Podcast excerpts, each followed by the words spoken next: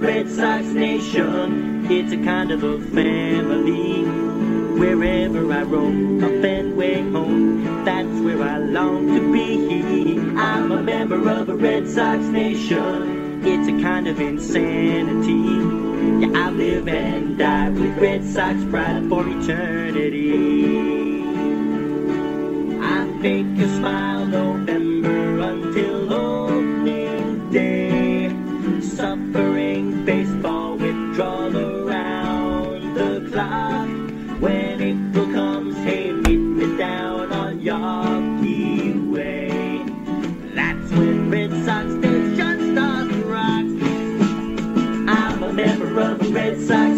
It's a kind of family.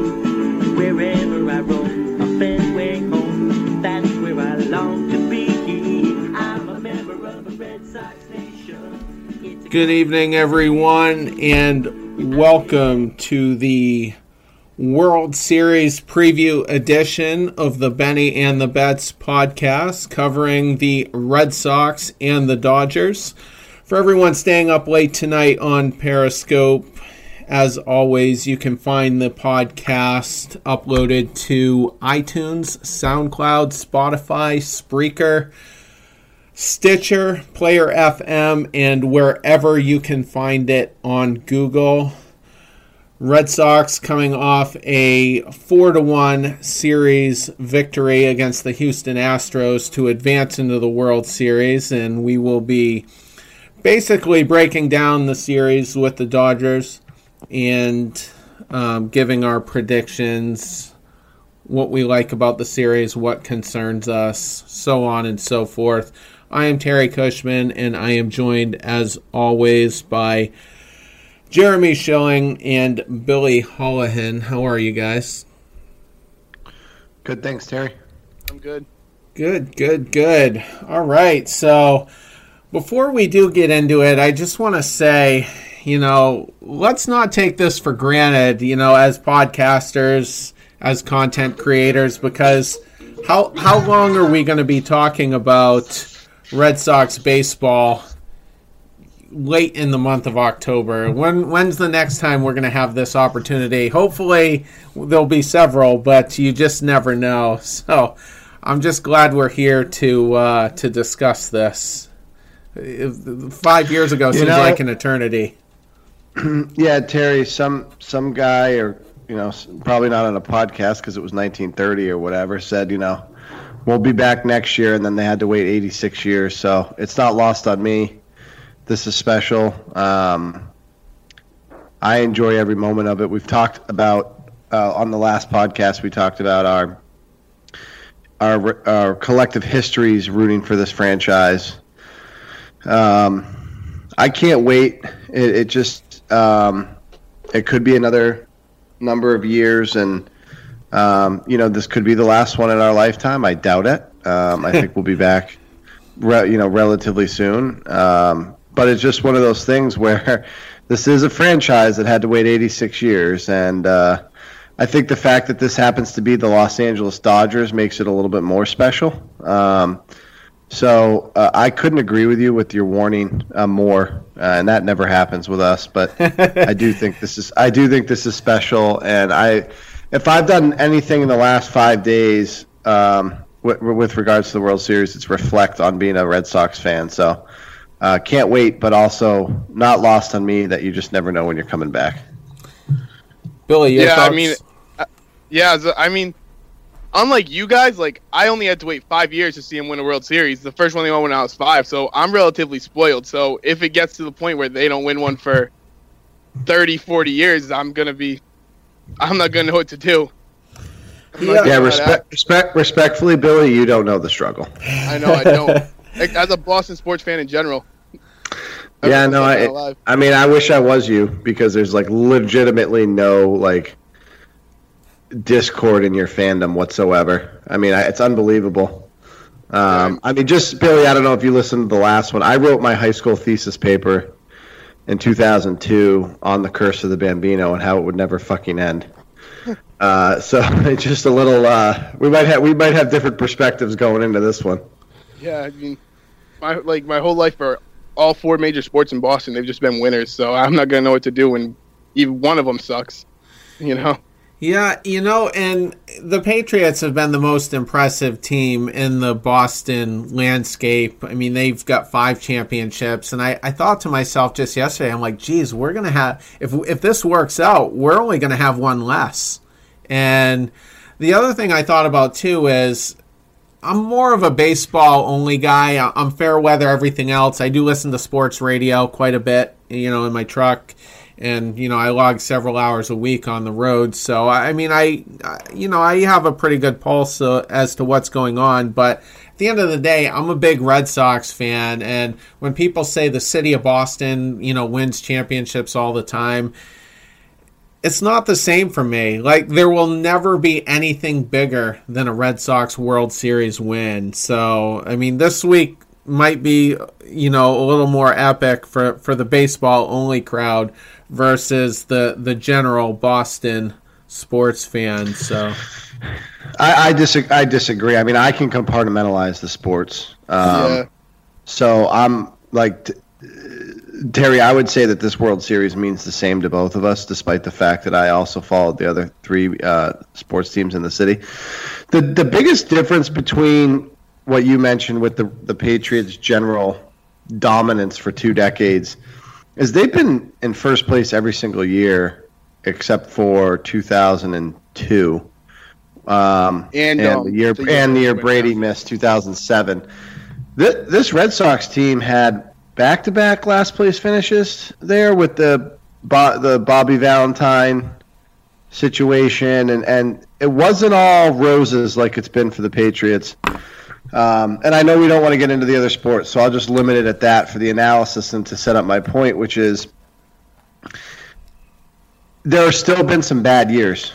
Um, that Bobby Valentine year was an absolute fucking debacle of epic proportions. He was such a dumpster fire. Um, so, you know, maybe with the Red Sox because there were some really bad like you know, it was really tough to tune into some of those September games when they were so so far out of it. it they just had no role, really, other than potentially being a spoiler. Um, so again, uh, you know, just reflecting on on on this, you know, situation. Um, and, and and and here's the crazy thing, Terry, and I know I think you agree with me on this. This team was really good last year, um, and the year before. We've this is our third first place finish in the AL um, in the uh, East here. This one feels so different, not just now that we're in the World Series, because obviously it's easy to say that, but with Cora and the way this team just generally carried itself on like a personality level, it just felt like a different season.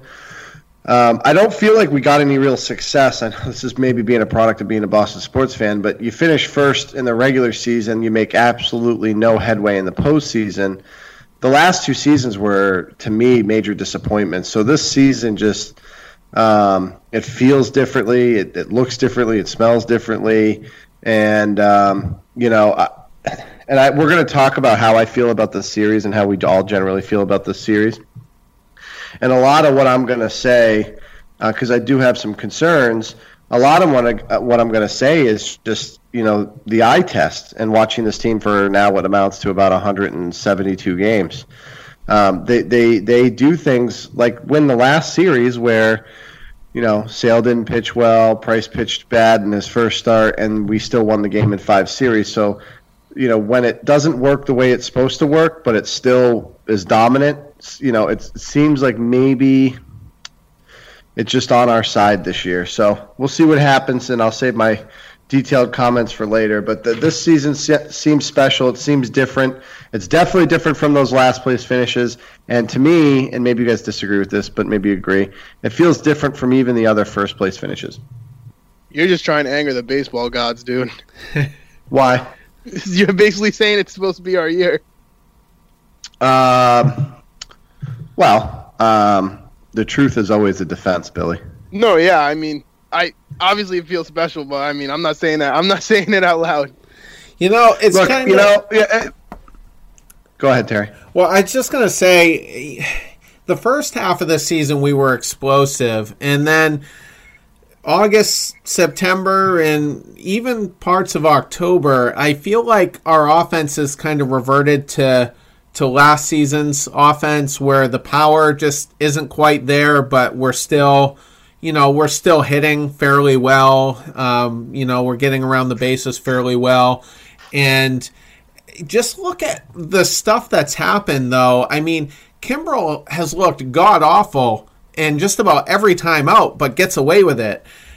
Nobody saw Jackie Bradley coming as far as the ALCS MVP because for most of the ALDS, I'm thinking, well, okay, he's back to his October self, and then he just has three epic hits in the uh, ALCS against Houston and just was a big part of us winning. And it's just the the path we took to get here and, and then you know JD wasn't a huge factor. He kind of you know had put his imprints in on that final game of the ALCS. The one game we lose, Chris Sale, David Price, the Red Sox winning two of his games with him actually getting the win in one of them. It's just it was just a very unlikely path to get to where we are and it, it just makes it impossible to predict and every time we walk the tightrope it's hard to think that we're not the team of destiny, especially when you look back at the fact that we,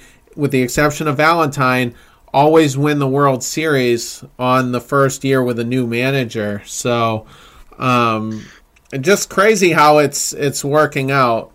And yeah, Terry, Terry, I agree. And Billy, to get into like a little offshoot of doing this podcast, and, and I've been doing it for about three weeks, so I'm a rookie. Terry's nearing his hundredth episode, so he's the, you know, the veteran of the group. There's a big difference between podcasting and talking honestly about the team we root for, or just baseball or any sport generally, versus the the fandom side of it. Because when I watch a game and someone's through seven with no hits, you talk about it, you're kicked out of my house. But but we owe it, you know, because your point is not lost on me. I guess is what how I should have started my commentary. Your point is not lost on me, um, and it worries me that we're finally and, and you know this is the series I, I'm going to assume Terry's finally going to pick the Red Sox. So like things are starting to look a certain way, and it's you know as we all are fans differently, but a lot of being a sports fan is superstition. Um, and you just it's this podcasting uh, has been so much fun. It's something I hope to do for a very long time. But I take the idea of comment commenting on the team and and discussing it candidly with the people that listen to the podcast uh, a little bit differently than I I take just generally watching a game. You know, first pitch to last out. So, just a little explanation for for my commentary.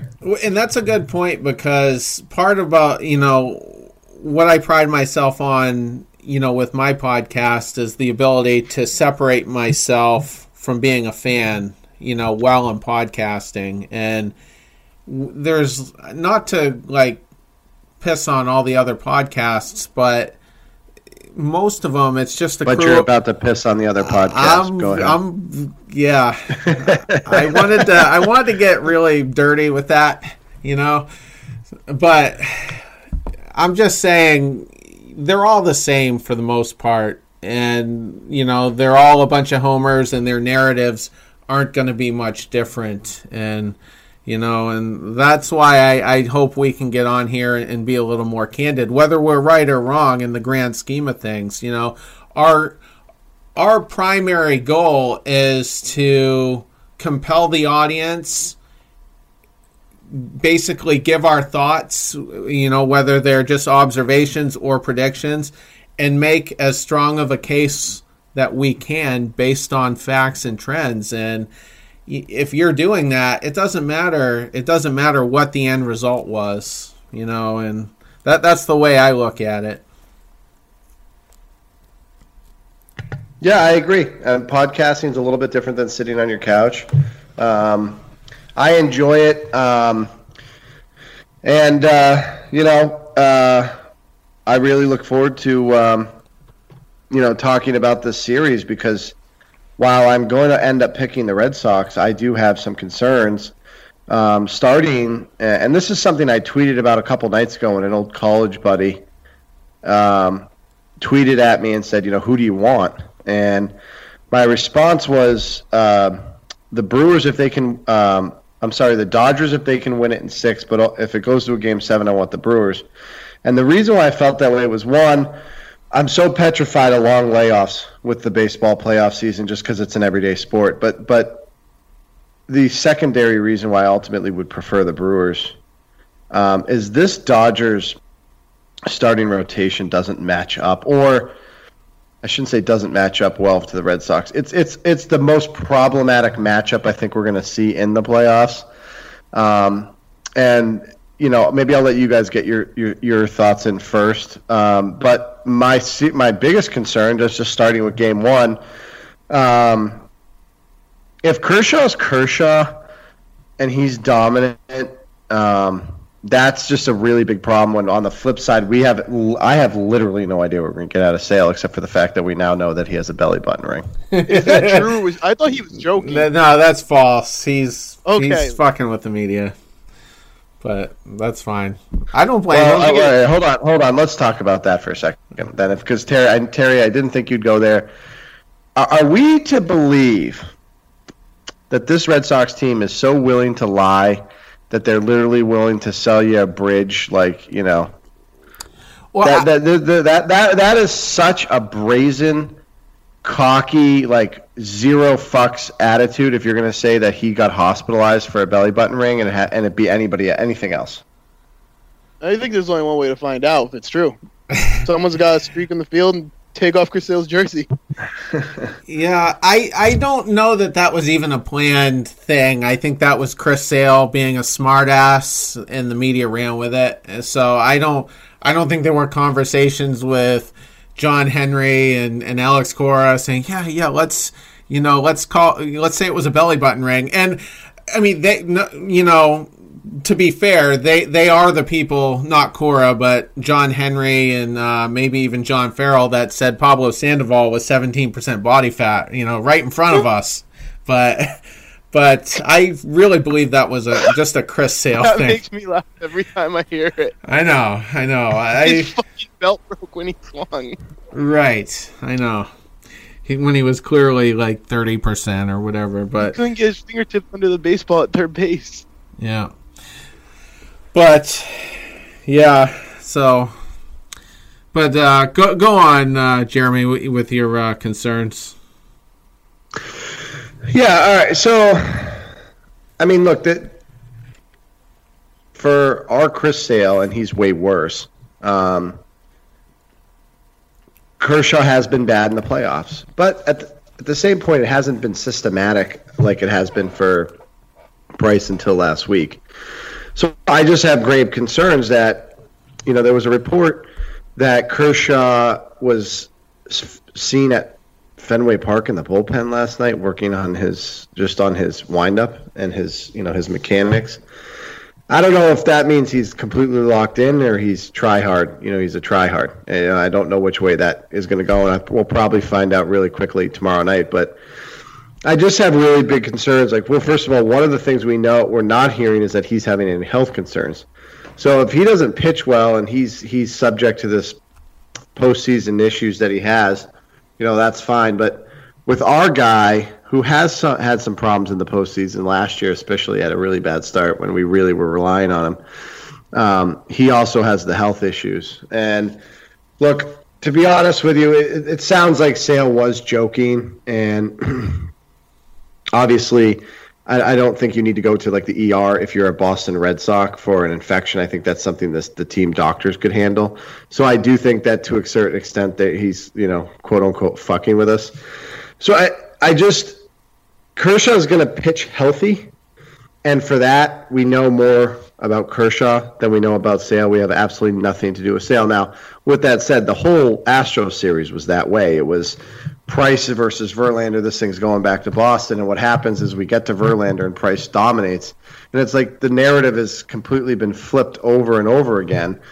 To the extent it's like what you think isn't going to happen is what wind up happening. Is what wind up happening. So I just don't know, but I ha- I have so much concerns with Kershaw. I love the Ryu matchup. I think that guy's really just average. Um, he got absolutely smashed late in that Brewers series.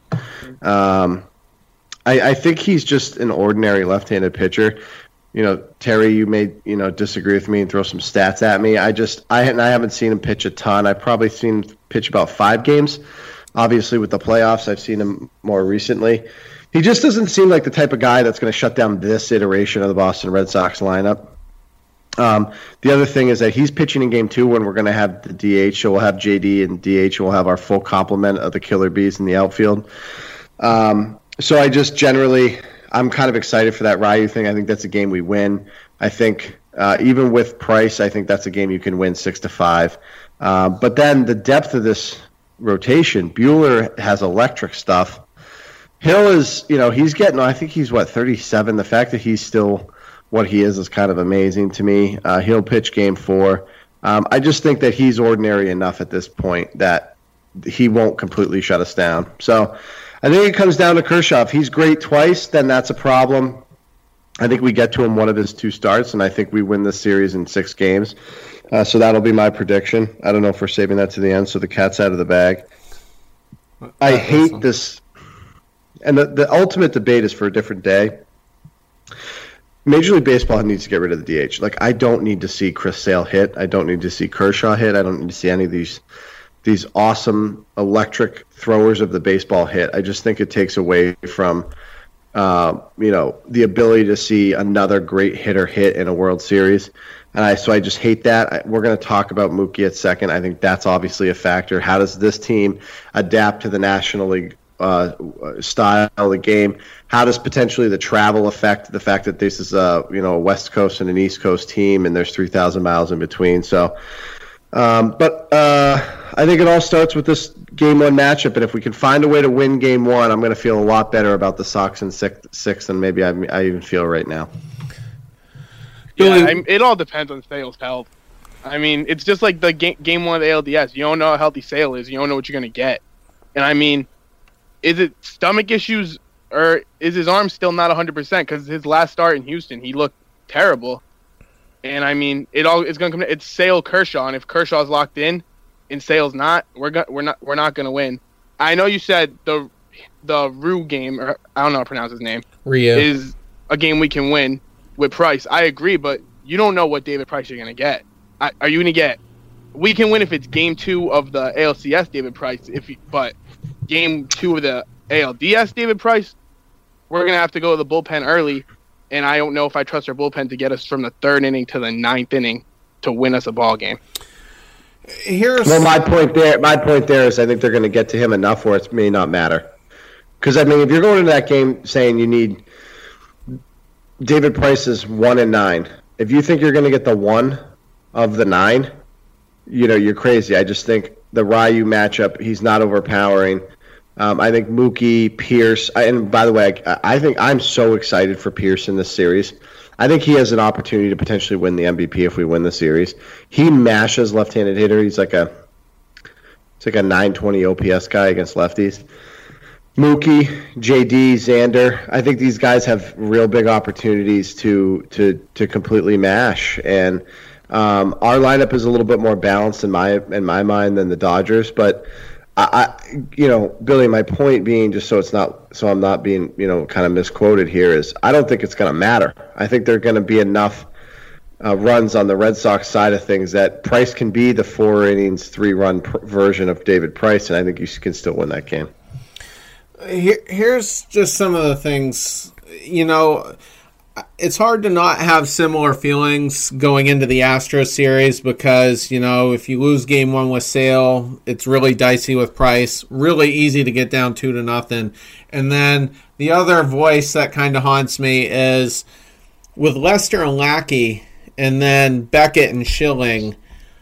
I knew we were going to win those World Series. Like, I was supremely confident in 2007 2013. And in 04, you had the curse, so you just, I don't think anybody felt comfortable until we were up at least, you know, the first couple of games. But, but with those guys, we knew, I knew we were going to win. And we don't know that Chris Sale is healthy. The one thing I am comfortable with Sale is he can handle it emotionally. Like, he's not going to beat himself. He's going to battle, and even if it doesn't look pretty, we know we're going to get that out of him. But he was in the hospital with that ailment. I didn't find out until today that he had lost 10 pounds. I, we knew he had lost weight, but I didn't know. I didn't know what the actual figure was. 10 pounds, and I guess he's put it all back on. And where he's starting game one, I'm just going to take it at face value that they have enough confidence that he's going to pitch effectively.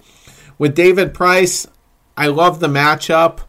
And the one thing that kind of gives me further confidence is that uh, in the Brewer series, Jhoulys Chacin, tough name to say, Wade Miley, both shut the Brewer, uh, both shut the Dodgers down. And so if Price is on and he's dotting those lower corners and, and the cutter's working well, that should be a team. That's a team that that strikes out a lot and so it could go, it could very easily work brilliantly in our favor.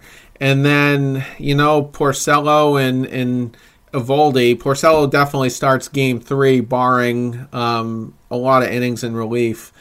And he's up against Walker Buehler. The one thing that scares me about Buehler is he is electric, like like Jeremy said, and he pitched pretty well at Dodger Stadium. He gave up one run early and then two runs in the seventh and then got pulled. And then he was absolutely lights out against the Brewers at Miller Park in game seven. So I don't think he's going to be rattled uh, at either park. And really impressive, you know, for, for a kid, you know, that's as young as he is. And, and so you know that that's how I feel about the pitching. But um, where where are you getting Porcello's going to start Game Three? Because I have not seen that.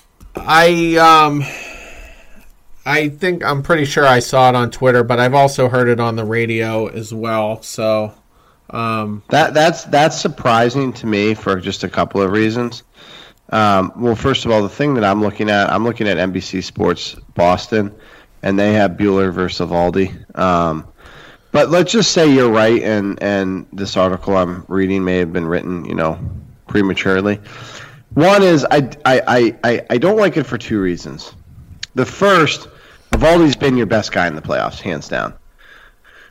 Uh, two, just keep the status quo. Don't do what AJ Hinch does, which is the minute there's some potential issues, you jumble the lineup, and uh, to me that just gives the bad a bad impression to your ball club that you feel like you have to manipulate that to win instead of just putting the guys in the same spots, and that's enough to win because I think that gives a, a vote of confidence to your ball club. And then the third and the third reason why I feel really strongly that it should be Eovaldi in three and and uh, Porcello in Game Four. It leaves some flexibility early in the series with Porcello out of the bullpen, especially with the unknown with Sale, and that but that doesn't mess up his ability to pitch Game Four.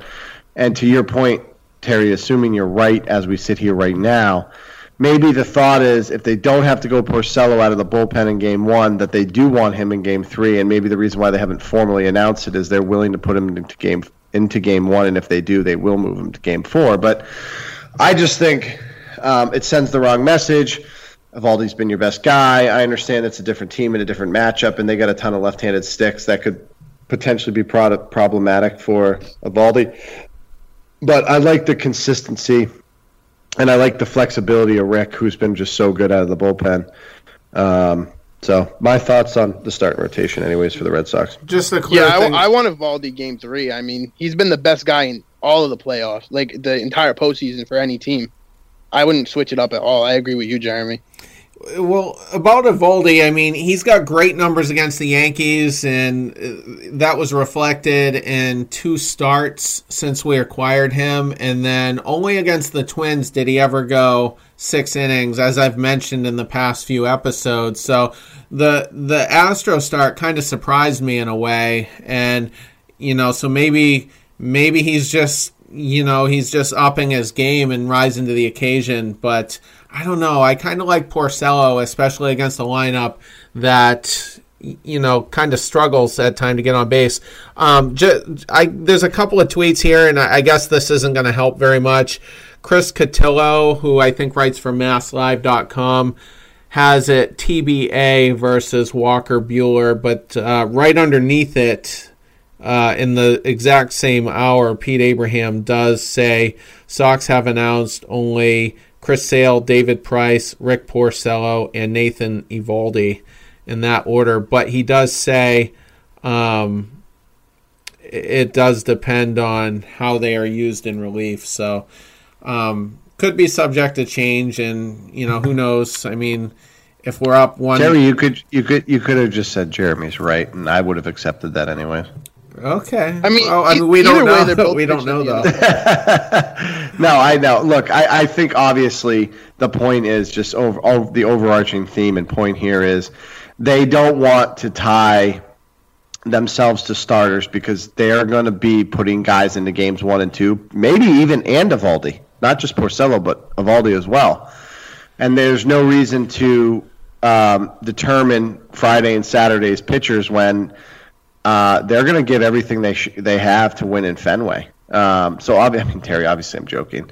Um, the I, I I and by the way, I like it.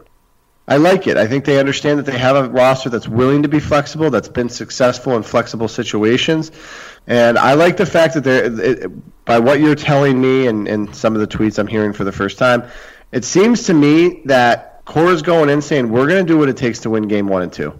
We're not going to. This isn't the regular season. This isn't 162 games. This is now a sprint. So we're going to win each leg if we can, and if it means we're going to throw Eovaldi in game one, we'll push him to game four, and vice versa with Porcello. So, you know, maybe you guys disagree with that, but I like it. I think it shows a willingness that they're going to take each moment as it comes and try to win each each moment, at, you know, in the order which with they're presented. No, yeah, it's a win today mentality. And I mean, Terry, you said um, Eovaldi didn't go over six innings uh, uh, uh, besides the Twins, right? Yeah, two starts against the Yankees and one start against the Twins. He went that far. He never pitched uh, six full in any start uh, other than those three, which was eight out of eleven. He failed to do so. But I mean, in an NL park, unless he's throwing a shutout, he's not going past the six anyways. No, uh, but and I mean, if we can get at least that out of him, that's great. But we didn't get at least that out of him. Was the was the point I was making? And and maybe you're right. I mean, that's an interesting point. Maybe the National League Park does translate a little bit better for him. So, um, Well, he has been he has been six plus. He's been seven innings in uh, Yankee Stadium, and then six innings against the Astros. uh, well, I we meant talked about that. yeah, I wasn't counting the No, I know. Terry. yeah. Terry, I, I know, I know, one hundred percent what you meant. I'm just Yeah. making a clarification. And Billy, your point's not lost on me, but Eovaldi is the type of strike thrower that if you're in a one-run game and you want to put a guy into the game, let's say it's the sixth inning, you know, just to continue forward with that narrative. I personally would rather Eovaldi come out and give up that at bat than have a guy like Kelly come in who's not a proven strike thrower and risk that being an issue. Like I can be beat by base hits. Like that's not going to make me upset. Guy goes out there and humps 98 and it gets hit, fine. But what really just drives me nuts and sends me into the loony bin is Kelly is Kelly missing 99 like 17 inches off the plate. And so Eovaldi gives you that known commodity of a strike thrower where I think actually the opposite maybe is you, where I think they're actually they would be willing to give it away at a bat to keep a guy in that's a known strike thrower. So, um, but again, that's the interesting dynamic here, where all of a sudden, for three games, uh, Friday, Saturday, Sunday, we have to think like a National League team. Um, you know, so I mean, it, it's definitely going to be an interesting component. I just I just think Eovaldi being a strike thrower, and I do, and we've talked almost exhaustively about guys that rise to the moment. Chris, uh, Chris, I keep doing that, Terry. You got to stop me, dude. Uh, David Price being the exact opposite of that, which is he's like he he you know he's just such a bitch in the big moments. Um, seems to be the exact opposite. In two starts, he's two and zero with a great ERA that I don't have in front of me to help me make my point. Uh, you know, you know, Price is one and nine with like a five and a half ERA. So it just seems to me that he's rising to the moment. Um, and I don't think there's any reason to believe that he can't I mean, whether he does or not, fine. But I don't. I have every reason to believe that he's going to rise to the moment in this series as well, and that's why again I think I like him in Game Three. Yeah. No, yeah, It's a You guessing Derek. game. It's just a guessing game at this point. I mean, but yeah. yeah. I mean, I like what you're saying. Like where you, the strike thrower keep him in. I I would like to see that, but I'm just saying, like from what I've seen with AL teams going National League ballparks, they don't usually play it that way.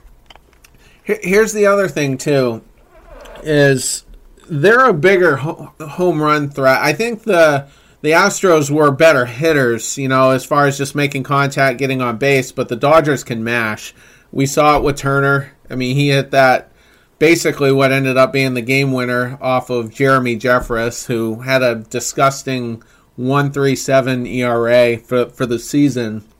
And we saw Yasiel Puig do it in two different games. He actually landed the knockout blow, you know, in, in in game the seven. postseason is unreal. Just an absolute beast. Machado, his fingerprints were all over that series in, in several different ways.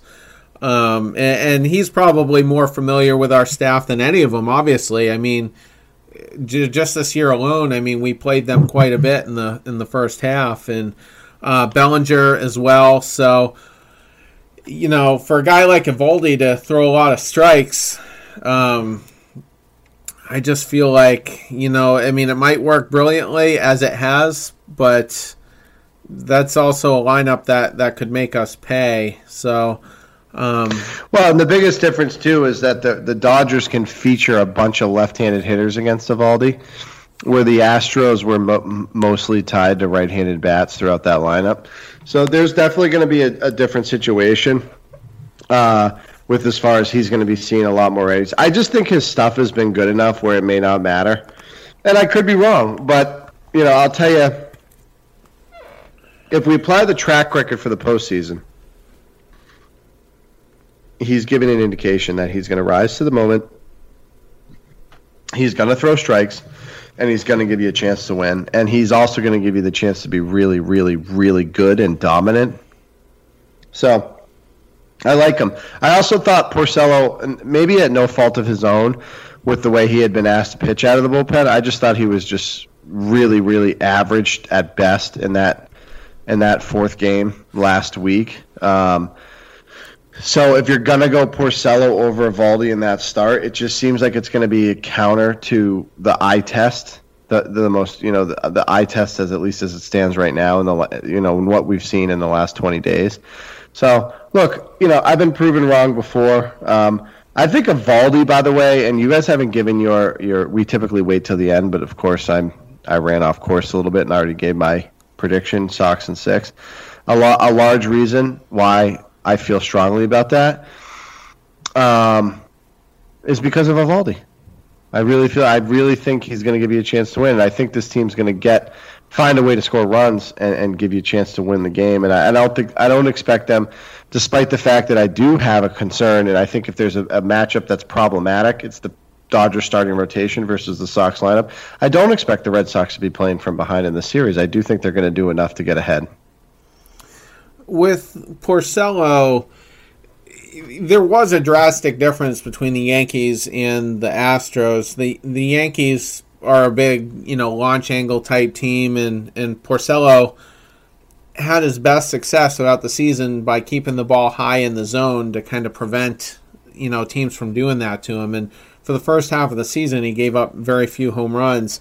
And with the Astros, they seemed to be ready for it and they were swinging at those high ones. And unfortunately the one thing i do notice about porcello is he's not a very good in-game adjustment maker.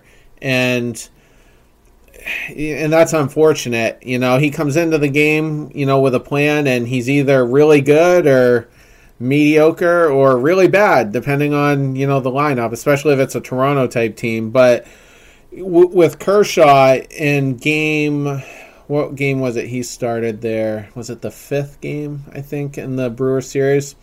He he got into trouble Yeah. early. Yeah, game five, he dominated. Yeah, he, he got into a little bit of trouble. I think he gave up a run early, and then I think it was the third inning. He had the bases loaded and got out of the jam, and then just really settled in after that. And I think he went seven full, struck out Yeah. nine. That's not the type of guy Porcello is, unfortunately. You know, w- when it rains, it pours. So um, I am cautiously optimistic. I don't know if he's going to be better than Eovaldi, but I think the Dodgers are at least potentially a better fit for him to uh, pitch, you know, deep into the game and you know with minimal damage. So. Um, You know, Terry, I, I, I agree with you. I just think we're reaching different conclusions. The problem with Porcello is that he's not a he doesn't he can't just sit back and rely on his stuff. Like you get a guy who struggles, and it's like, you know, all right, fine, I'm going back to the fast. My, you know, I can I can lean on my you know 98 mile an hour fastball, or I can lean on my elite breaking pitch or slider. Porcello does not have elite stuff, and I don't think he's elite, but he does when he's on. He locates. He's he's uh, you know running that fastball in on a right-handed hitter's hands, and when he's not, it's bad. It's it can be bad, um, and you know the moment's not going to be too big for him either. I just think that Eovaldi has the stuff to get by, even if maybe his location's not great. And so, to me, Eovaldi has a bigger room. Uh, I'm sorry, a bigger margin of error, where Porcello's is just that much smaller because he's more of a location, um, change speeds, change angles type of guy. He's not going to say, "Oh shit, I don't have it." All right, let me just start humping. Let me just go 98 in the strike zone with a slider off the plate, and that'll be enough. Or I think Eovaldi can do that. And I thought for portions of that Astro start, he had to do that. He wasn't great in that game. He had some really problematic, you know, innings early where his pitch count went up, and in his in the big moments, he relied on that 98 uh, mile an hour fastball. And like uh, like we talked about a couple of podcasts ago, he was 101 late in that game where he just said, you know, and he wasn't like on the black. The the, the fastball to Bregman late in that game, up and away, in the relief appearance was, but he got away with a lot of really just 100 mile an hour fastballs that weren't necessarily located, but they were within the strike zone. So, like I said, you know, just to state it a little bit differently, I think Eovaldi has a wider margin of error where Porcello. It, and by the way, I think both are going to compete, and I'd be happy to be wrong here, one way or the other, because I I think, but you know, maybe with the exception of Price, the three guys we're going to run out there, they may not have it but they're going to fight and battle and give you a chance. yeah, that's another reason why I like Eovaldi in the National League Park is because he he does he can throw over hundred and he I he I think he realizes his that his arm doesn't need to go seven full. He can go out there and just throw hundred five innings and that could be enough in a National League ballpark. Yeah, you know, and like I said, I'm not I'm not sitting here saying that I'm supremely confident, you know, Porcello is going to be the more effective of the two. I'm just saying that the Dodgers are a better matchup for him than the Astros, and I, I'm definitely confident in in that. So, um, let's get to the bullpens here. You know, we've spent quite a bit of time. I mean, obviously, I mean, you know, we, we still need. Let's not overlook, you know, the first two as well. You know, if if Porcello and Eovaldi, you know, have a chance to really land the knockout blow, then more power to him. But um, with the bullpens, with the Dodgers have the luxury of having starting pitching type guys in their bullpen, which concerns me a little bit. I'm a little bit more concerned than you guys are, I, I guess, about Rich Hill being in there. Uh, the Red Sox. Oh, I'm concerned about Rich Hill. Yeah, I mean the Red Sox are a fastball hitting team for the most part, and he's a tricky lefty, you know, and which which makes it, you know, a tricky lefty is going to be harder than you know a righty for sure, and he just has a nasty curveball, and um, I I would and hope out of the pen too. I would hope that with Rich Hill, they would at least be a little more patient, at least make him throw strikes, you know, and not get too aggressive and, you know, have a one, two, three inning. But uh, Urias as well, uh, you know, that's a good point. Um, Kenta Maeda, also, uh, you know, a, a pretty decent starter. Uh, you know, and he might even be better than Ryu, even based on what I've seen recently of Ryu. But um, obviously, they're going to want as many lefties in their rotation as they can because, I mean, Benintendi, Devers, Jackie, Bradley. You know, a third of our lineup is is going to be lefties, and uh, you know, and two of them, or all three of them, really had a huge impact on the uh, the last series. So um, they just have better better depth and uh, a couple more, uh, you know, long relief type options. And I'm just I I, I don't want to sound pessimistic or too apprehensive, but eventually it just feels like Kelly Barnes, one of those guys, is just going to get fucking shelled, and it's just you know not going to go well, and um, so we're going to need our guys to definitely step it up, and hopefully Cora has a good pulse on which guy to go to, Porcello or Eovaldi, in uh, you know in games one and two. So. Well, I he's think definitely Kimbrel blows a save this series. I mean, he's it's bound to happen. The, and he could as well.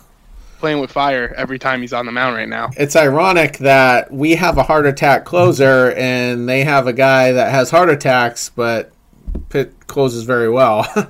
you know, Jansen. But go ahead, Jeremy.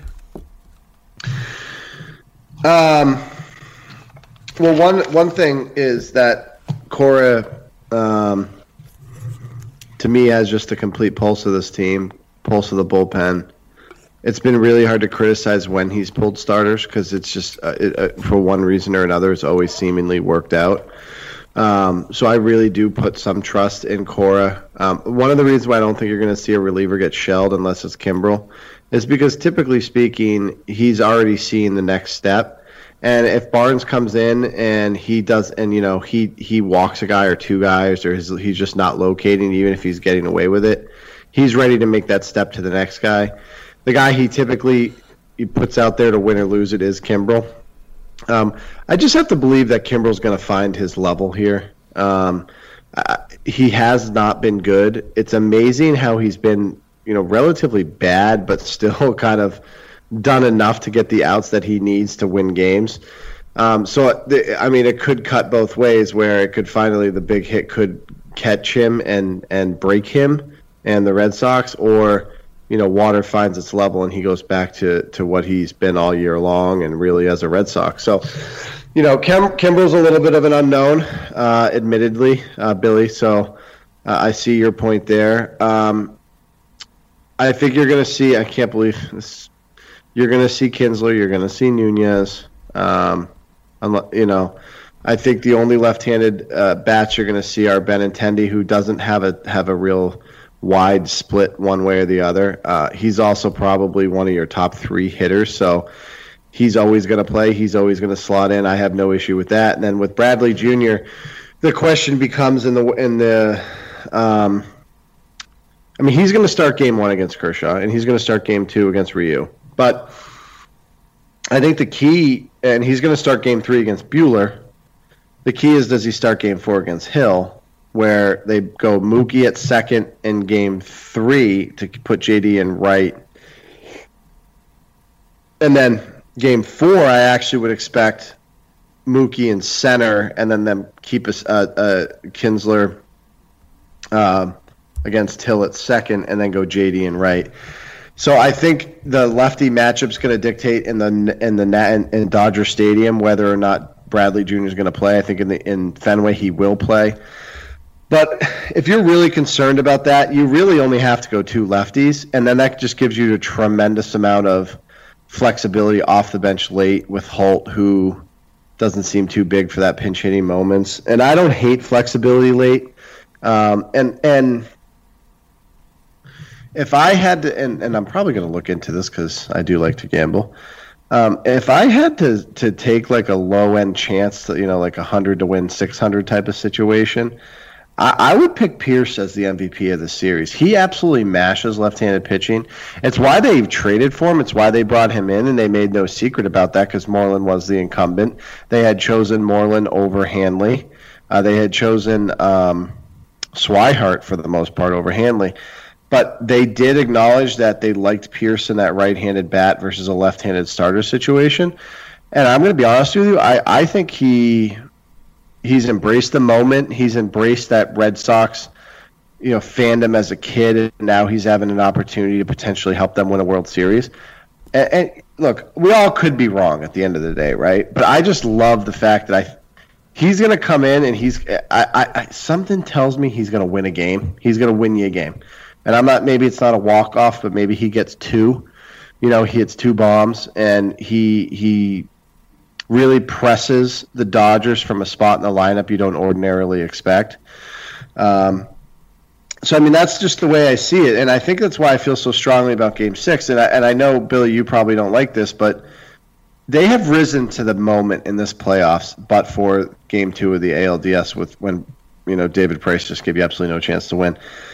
They have risen to the moment, and there's just no reason to believe that they won't rise to these moments, whether it be to get to Kershaw or to get to the bullpen or whatever it may be. Um, so uh, I just, and I don't necessarily feel confident. I'm just as worried as anybody. I just like, you know, I, I do like the right-handed sticks, and Mookie's not going to be a problem. I think he's shown that he's ready for the moment. I think JD came out of a little bit in that series. So you have right-handed bats you rely on all year that are still going to be good matchups in this series, despite the left-handed pitching um, situation with the Dodgers. There's a lot Yeah, to I mean, go, um, go through there. but- well, I was just gonna say, you know, Mookie playing second.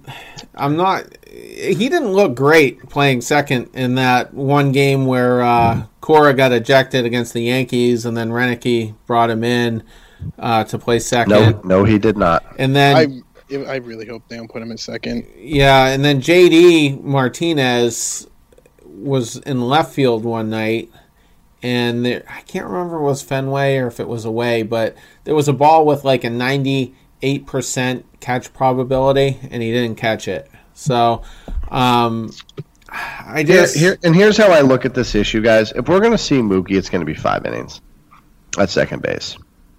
They're not going to let that thing go deep. If they get a lead, you know, maybe even earlier, they're going to go defense.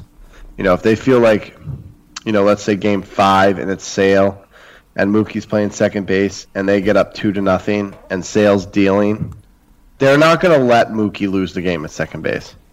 And again, I harken back to the fact that Cora has the pulse of this team, and every move he makes is made at the right time. It seems to be one step ahead of whatever the other managers, uh, you know, thinking. I think he completely dominated AJ Hinch in the ALCS. So, I just, I, I we're not going to see Mookie playing defense in the ninth inning of a one-run game, and I think that's a factor if you're gonna, if you're gonna, if you- if you're anti Mookie playing second to start a game. Go ahead. Yeah, I mean, I just don't want him there in general. And another dumb thing I've really heard I've heard this week is JD at first. Like that's just the dumbest No, thing I've ever heard. all right, but hold on, hold on. fucking played there. Compart- Billy, compartmentalize your thoughts here. So you you say no with Mookie at second, but why? the same reason Terry had. He just looked ter- like he made the plays in that Yankee series. I think it was two plays he had, but they were just they just weren't clean. It looked like a JV high school second baseman making that play. And then know, you also, I don't disagree with that. I don't disagree with that, but you don't think the Red Sox could get by with five or six innings? And I think hopefully have- five or six is a stretch. I mean, I think if you're going to see him there, it's going to be two or three innings, maybe after like a double switch. Uh, The other thing too, let's not forget, uh, Manny Machado likes to uh, basically be a, Pete's up. be a fuckface on the base pass. So do you want to do you want to put Mookie in his path with him being the punk that he is? I just I don't know. I'm trying to find uh, JD's postseason numbers here. Let's see against the Dodgers. Oh, okay. So these are really relevant.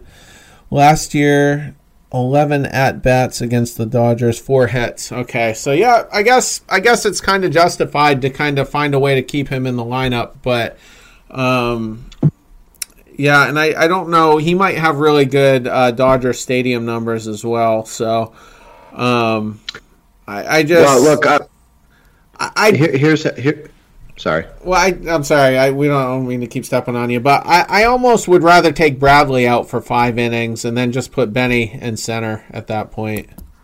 That's how I feel. I don't disagree with that, Terry, and you know that I have an aversion to green with you. So, um, no, I mean I don't disagree with that. I, I just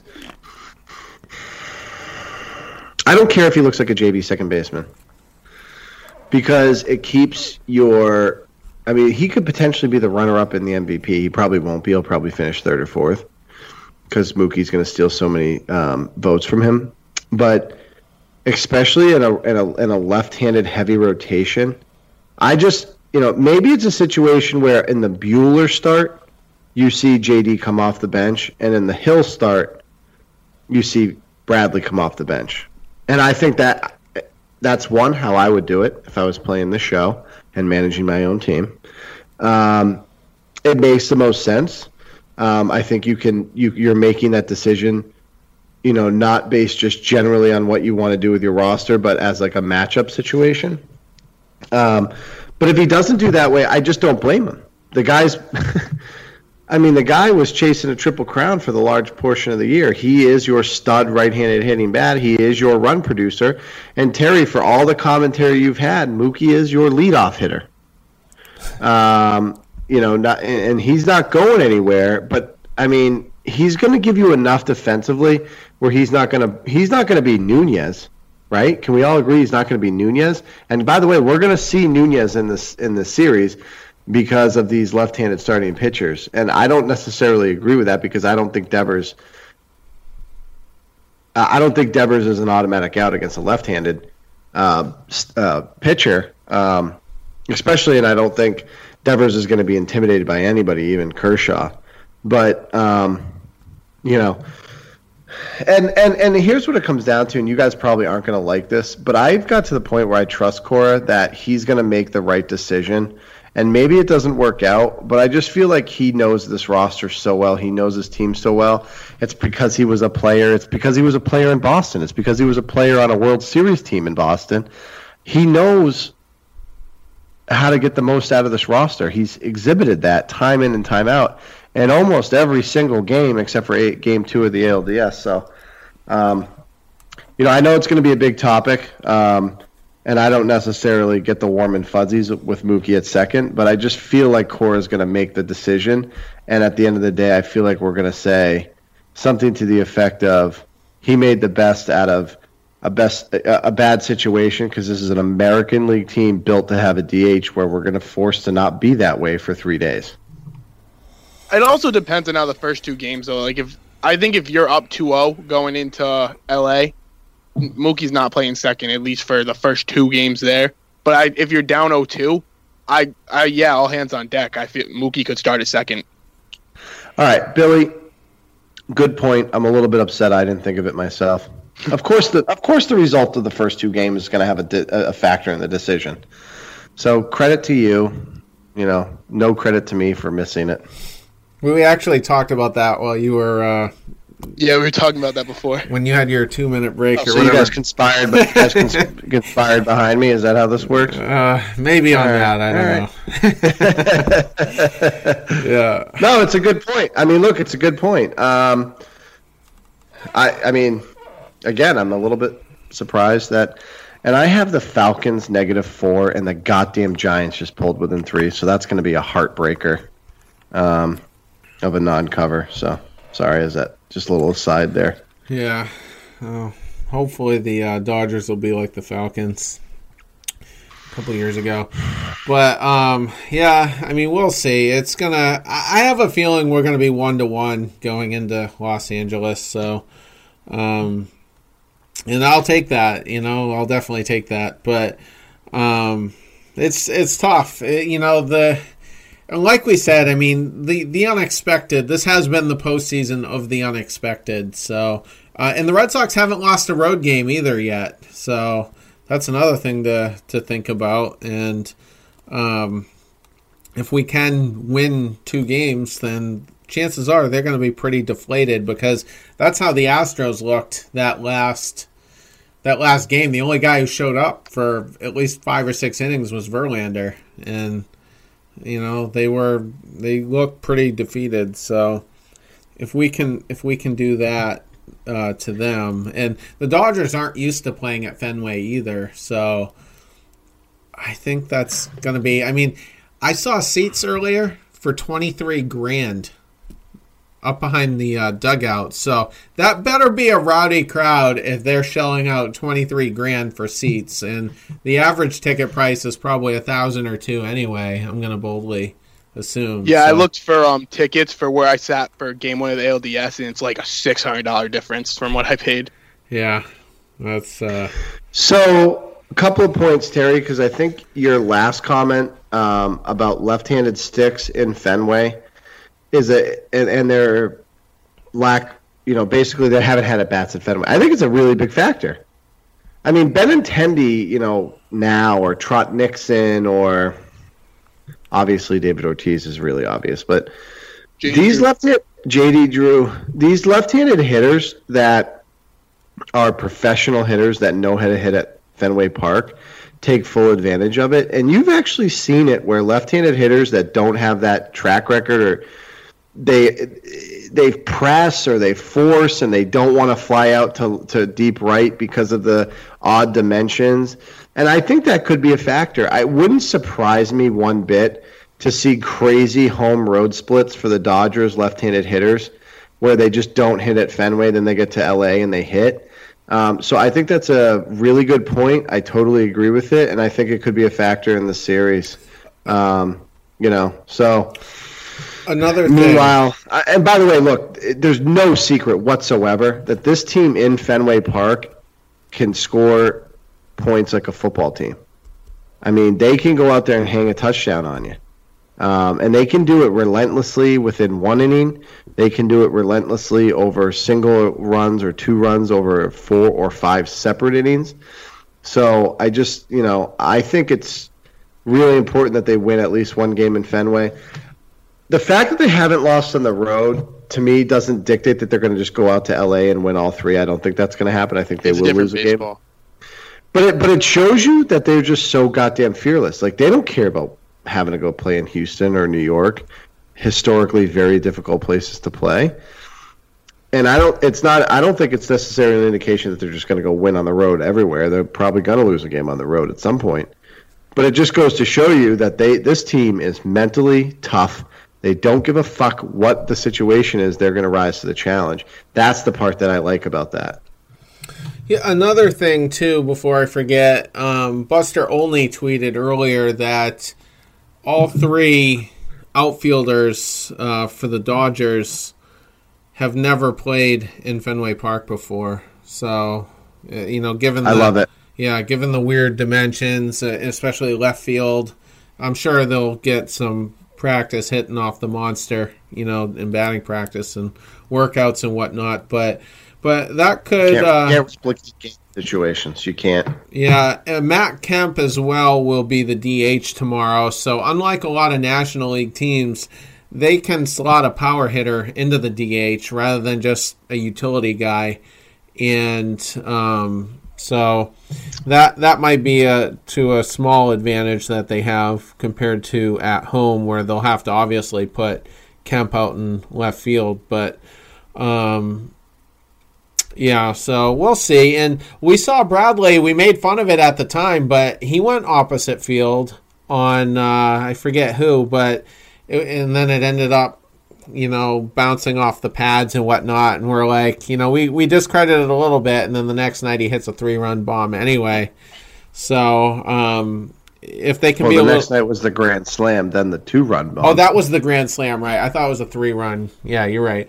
And um, I lost my train of thought though.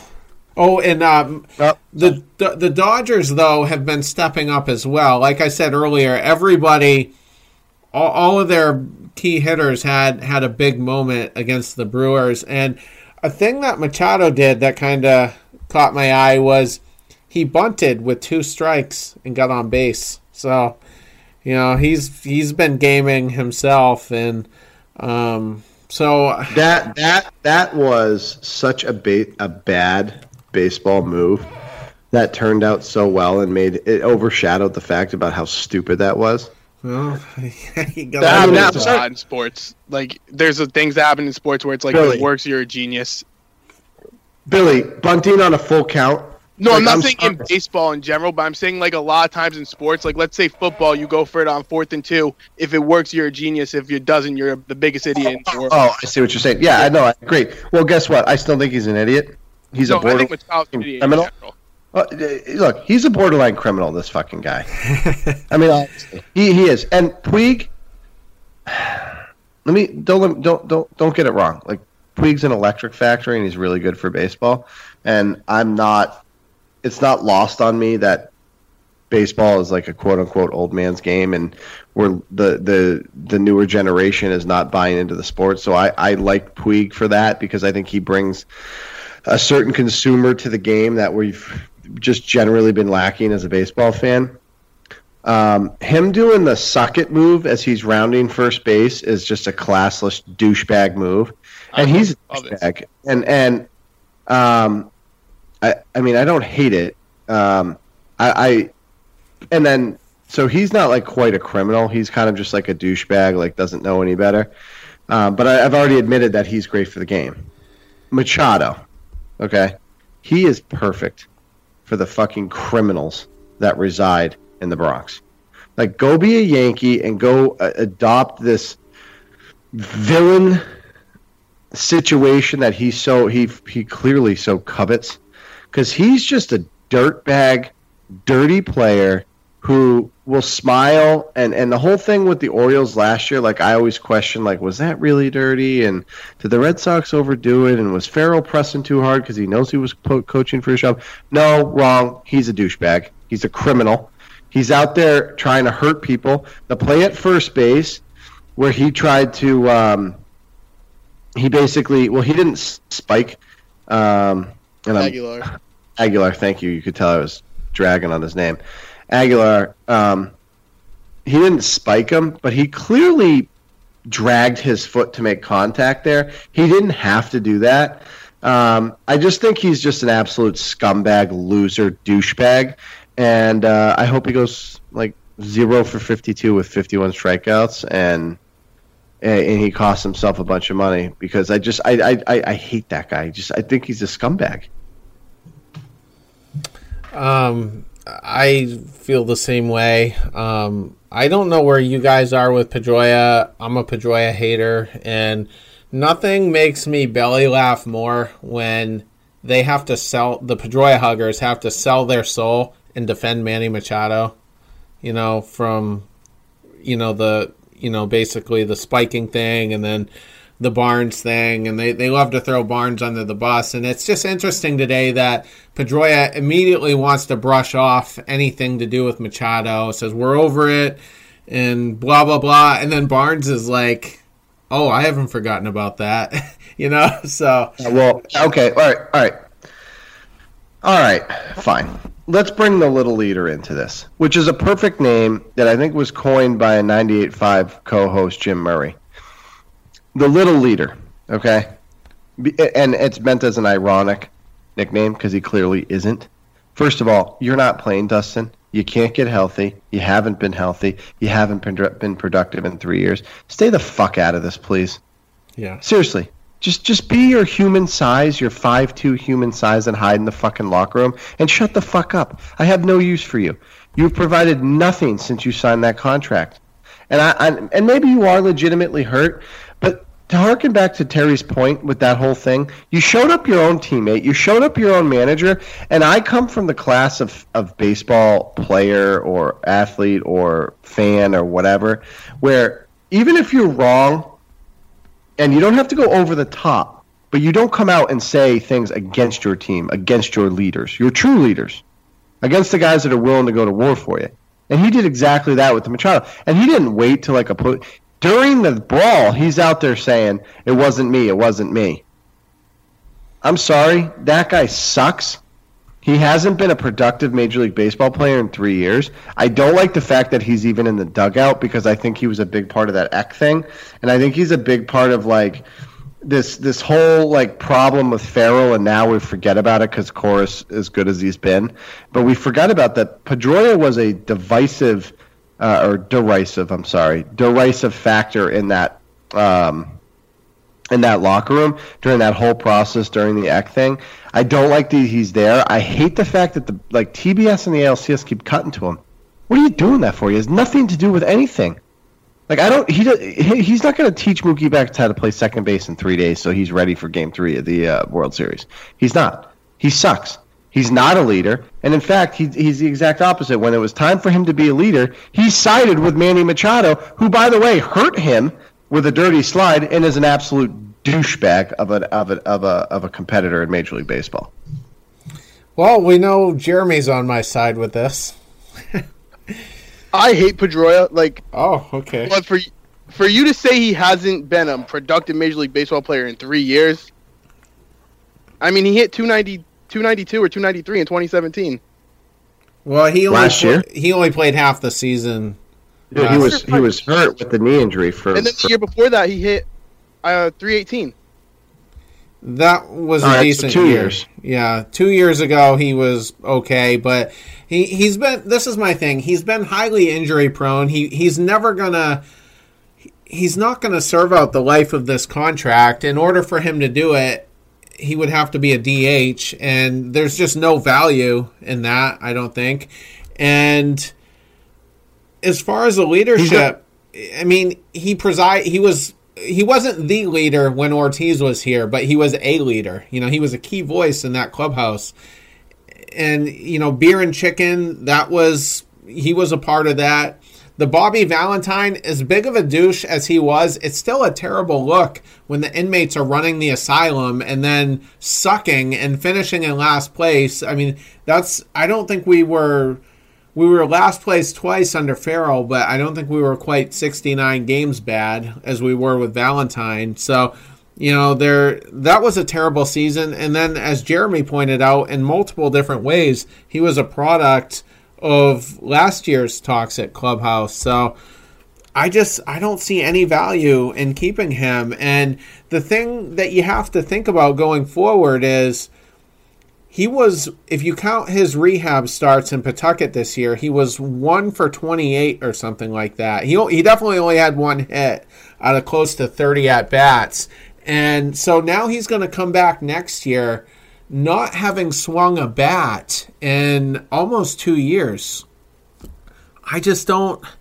I, I don't know that he's going to be effective at the major league level anymore. Look, here here's my thing on Pedroia. He's obviously a fan favorite, and Billy, if I struck a chord with you there, I'm not like trying to create like angst amongst the three of us. I Oh, just no, and, and and I'll and I'll back off three years and say two years. Um, part of Pedroia's appeal to the Red Sox fan base is that he's the everyman, right? He's a bald guy, which you know you don't know this, but I sympathize with that. Um, Okay. He, you know, um, he's you know five six and a half, a buck fifty with ten pounds of rocks in his pockets. So he's the everyman. He's the you know you're sitting you know you're sitting at Bobby Burns, you know in my hometown playing Keno, and you're just an average you know guy, and it's like well if Pedroia can do it, like I can relate to that because you know he's he's me. He's he's he's he's just an average guy. He he can't jump out of a gym. He he doesn't run a four two forty. You know, he he doesn't have a rocket arm. He so he has that appeal to the fan base, and I'm and I understand that, and it's not lost on me. But and Terry, you you can vouch for the fact I've I've come out pretty strong. Like, if are you hurt or are you injured? I don't care if you're a good person. Like all these things we've talked about over this run. Like I don't care if you're an everyman. Like, and I'm not going to give you credit for your average stature. Like I care about OPS, WAR. Do you rise to the moment and do you help the Boston Red Sox win baseball games? And if you don't, then I, I and this is just ruthless, frankly, and probably you know maybe not a great look for me. I don't care. I don't have a use for you. Like, go be a good person with your family and play slow pitch softball like I do. I don't care. And and he has he brings no value to this team and hasn't for two years. And and the the thing is with this knee injury, and we are saddled with a, just another shitty contract. He's not going anywhere. He's not going to be the guy who won Rookie of the Year and won an, MB, an MVP. He's not. Um, I, and, and look, I mean, as he gets older, his hand speed isn't going to get better, and he's not a slugger. He's not, and he's not going to get quicker laterally. And now he's got this, you know, knee thing where he just seemingly can't get back. And like I know Pedroia has nothing to do with the World Series, and we're off on a tangent here. I just, I and I, it harkens back to the fact that I, I actually think he's a negative effect as a leader, not a positive effect. Yeah, guy. when he melted down in that game four against the Astros last year, that was absolutely terrible. You know, I mean that that just told me that that clubhouse was not locked in. It was in disarray, and you know they just weren't going to get it done, and and they didn't. And I just, you know, when you say Pedroia isn't going anywhere, I he could get designated at some point. At some point they're going to want that roster spot for something else. If if he stumbles out of spring training and just can't get healthy i'm sure he's going to get dl'd a couple more times but by the end of next year i mean he's going to have michael chavis breathing down his neck uh, bobby dalbec devers might be a first baseman by that point um, there, there's a lot of factors. I mean, if they'll wash their hands with Hanley Ramirez, they'll they'll certainly do it with Pedroia, and Pedroia is making well, on average 13 million. So I think you could deal him. Uh, well, you not won't. now, maybe. So here's the thing. don't get me wrong. Yeah, don't get me wrong. Well, first of all, there's a big distinction between Hanley and Pedroia because Pedroia still has three years. They're not going to walk away from three years. But here's the thing, and don't get it, don't get me wrong because I, and I know this about myself. Sometimes I come out so strong that the the forest for the trees are blurred. I root for Pedroia. I know that what's best for the Red Sox, based on his contract, is that he's at least like a 280, 750 OPS guy. And I and if he is, I'm happy for that. I want that. Just because I feel negatively about a particular individual doesn't mean that I'm not rooting for them to ultimately be a plus for the Boston Red Sox. And I, if he can come back and be 280, 750 OPS and play some semblance of the defense he's played here for a decade, like I'm okay with that. I just he hasn't been one and two. He, I think he's been a negative leader since Ortiz left because I don't think he was ready, and I actually don't think he's capable of being the lead guy. And what happened this year? Two things. One, he hasn't been there. Like he was designated, he you know he was in Pawtucket for a long time. He was away from the team, rehabbing for a long time. You know, so he hasn't generally been there. And the leader of this team is obviously JD Martinez. So he doesn't have to be the big guy anymore because now we don't have David Ortiz, but we do have JD, and JD's that guy. So he doesn't have to feel like he has to be that guy. So there's just a lot of different things going on here. Um, you know, and he has nothing to do with this World Series. You know, so I think we've lost a little bit of track of what we're here to talk about. But um, at the end of the day, I just I I he doesn't he doesn't provide it, it, bringing it back to the World Series. Let me just put it to you this way: he doesn't bring any positive to this clubhouse. He doesn't bring any positive to the actual effect of this World Series. And I don't think he's necessarily being a negative, but I just don't have a use for him. And for whatever reason, he's given press conferences. You're not playing, dude. You know, you're you know they show him feeding like Mookie ground balls and all this stuff. Like, wait, what? Are you, why are they so focused on it? I know it's media driven, but it just drives me nuts. I used to love Pedroia until I was it last year when they were like, "Who's the leader of the clubhouse?" and he said, "You want a leader? You're looking at him." I thought that was like the biggest tool thing you could say. Like, if you're a leader, you prove it. My my skin crawled when I saw that for the first time, like legitimate skin crawl. He so clearly wasn't the guy. But look, I, this and here's the thing, right? And maybe it's because Pedroia has not been around. This team is different. I've already mentioned it. This team is not last year's team, although the really appreciable difference on the roster is JD and some bullpen changes. You know, but the team for the far majority of the 25 man playoff roster is very similar to last year. The difference is that JD's now the leader, and the guys that have historically struggled have been better. And I think you're just getting leadership from different roles. I think Pearce has been a factor. Um, you know, and Sale has been a factor despite his health issues. And so I and it just again it the eye test from this team is different. I think this team is ready to I think this team is ready to to win a World Series. And you know, maybe now's a great time to get into your guys' prediction because you have been quiet despite the fact that I've come out pretty strong with my, my prediction. Um, and also, in keeping with past rounds, I'd like to make Jeremy's prediction of Terry's prediction before Terry makes his prediction.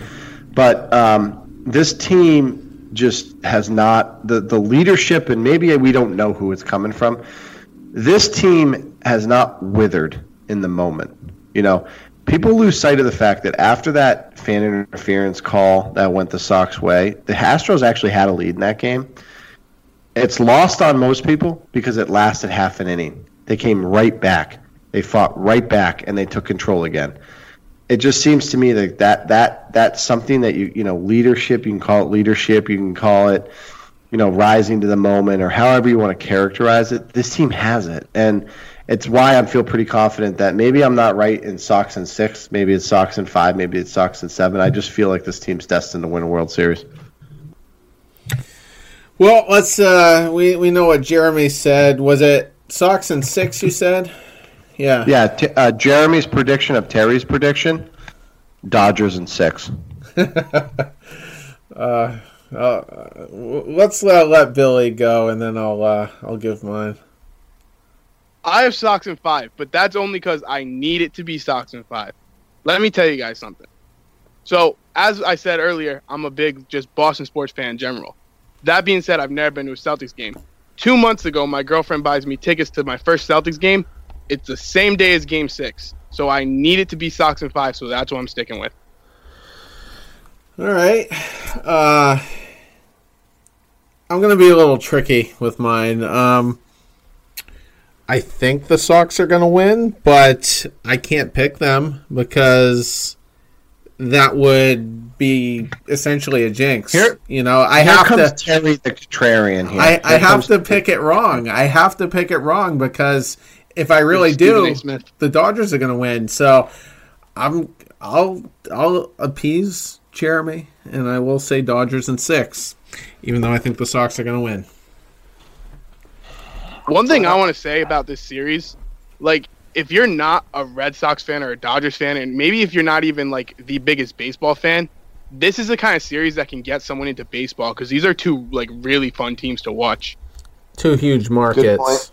Yeah. And like Puig, like you said earlier, he's an electric factory, and I personally love watching Puig play. And I think I've told you guys this before. The Dodgers are like, I wouldn't say they're my second favorite team, but like I like to watch them play. Like if they're on TV, I'll always watch them. So like, if I wasn't a Red Sox fan, usually I don't even watch the World Series if they're not in it. But I would watch every game of this World Series just to watch both of these two teams play.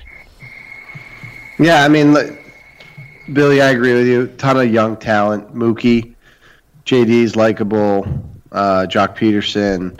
Uh, Puig's not likable, but he is an electric factory. Machado is really just an absolute douchebag of epic proportions, but he's so supremely talented.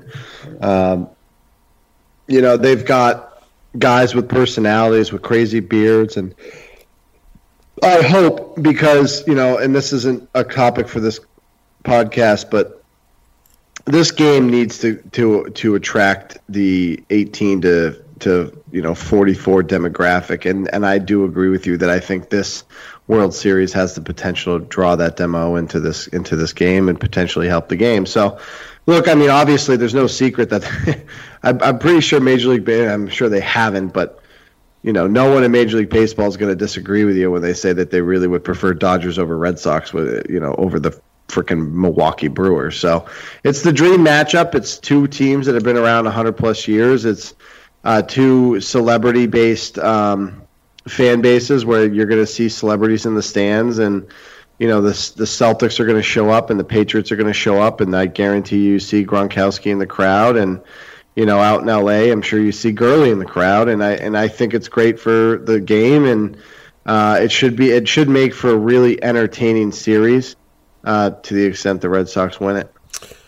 Uh, Just a couple of tidbits here. Uh, we don't really have to get into them that much. Um, There was a proposed trade. I think the Dodgers initiated it. Puig for JBJ last winter. Red Sox declined it. Both of them made the World Series anyway, so kind of interesting.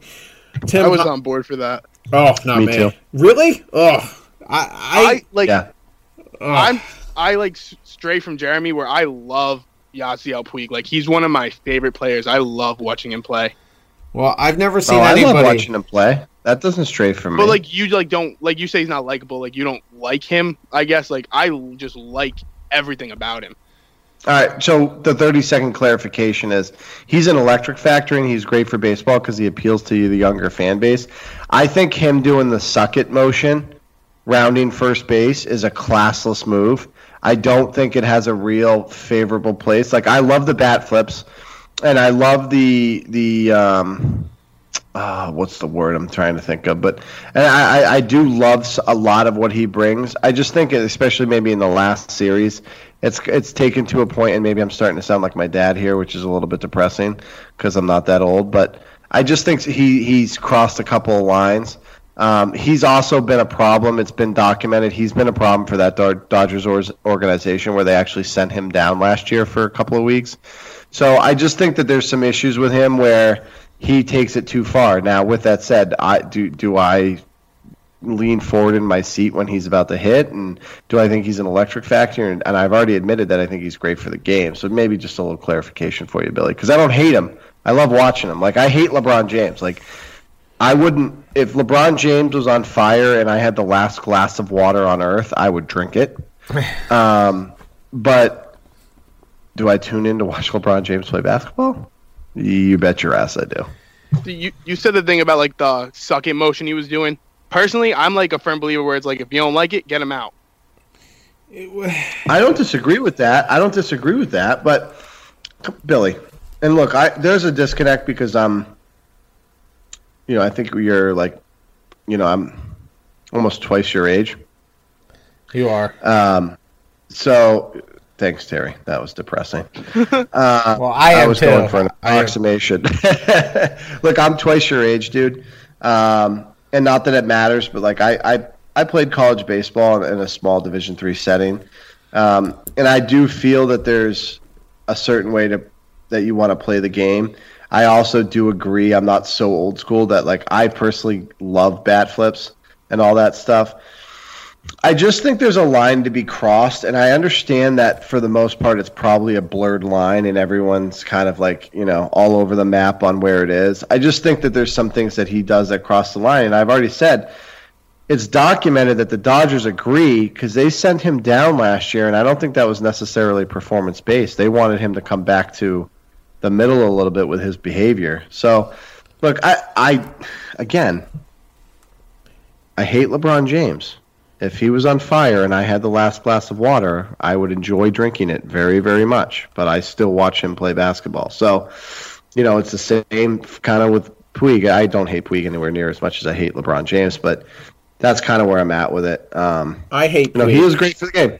Yeah, I think I just like Puig so much because it's like I feel like you just like people that play like you. And like when I was in high school, like I wasn't a superstar by any means, and I was a pitcher, but like I was the kind of pitcher where if I got you out, I'd stare you down and I'd talk to you.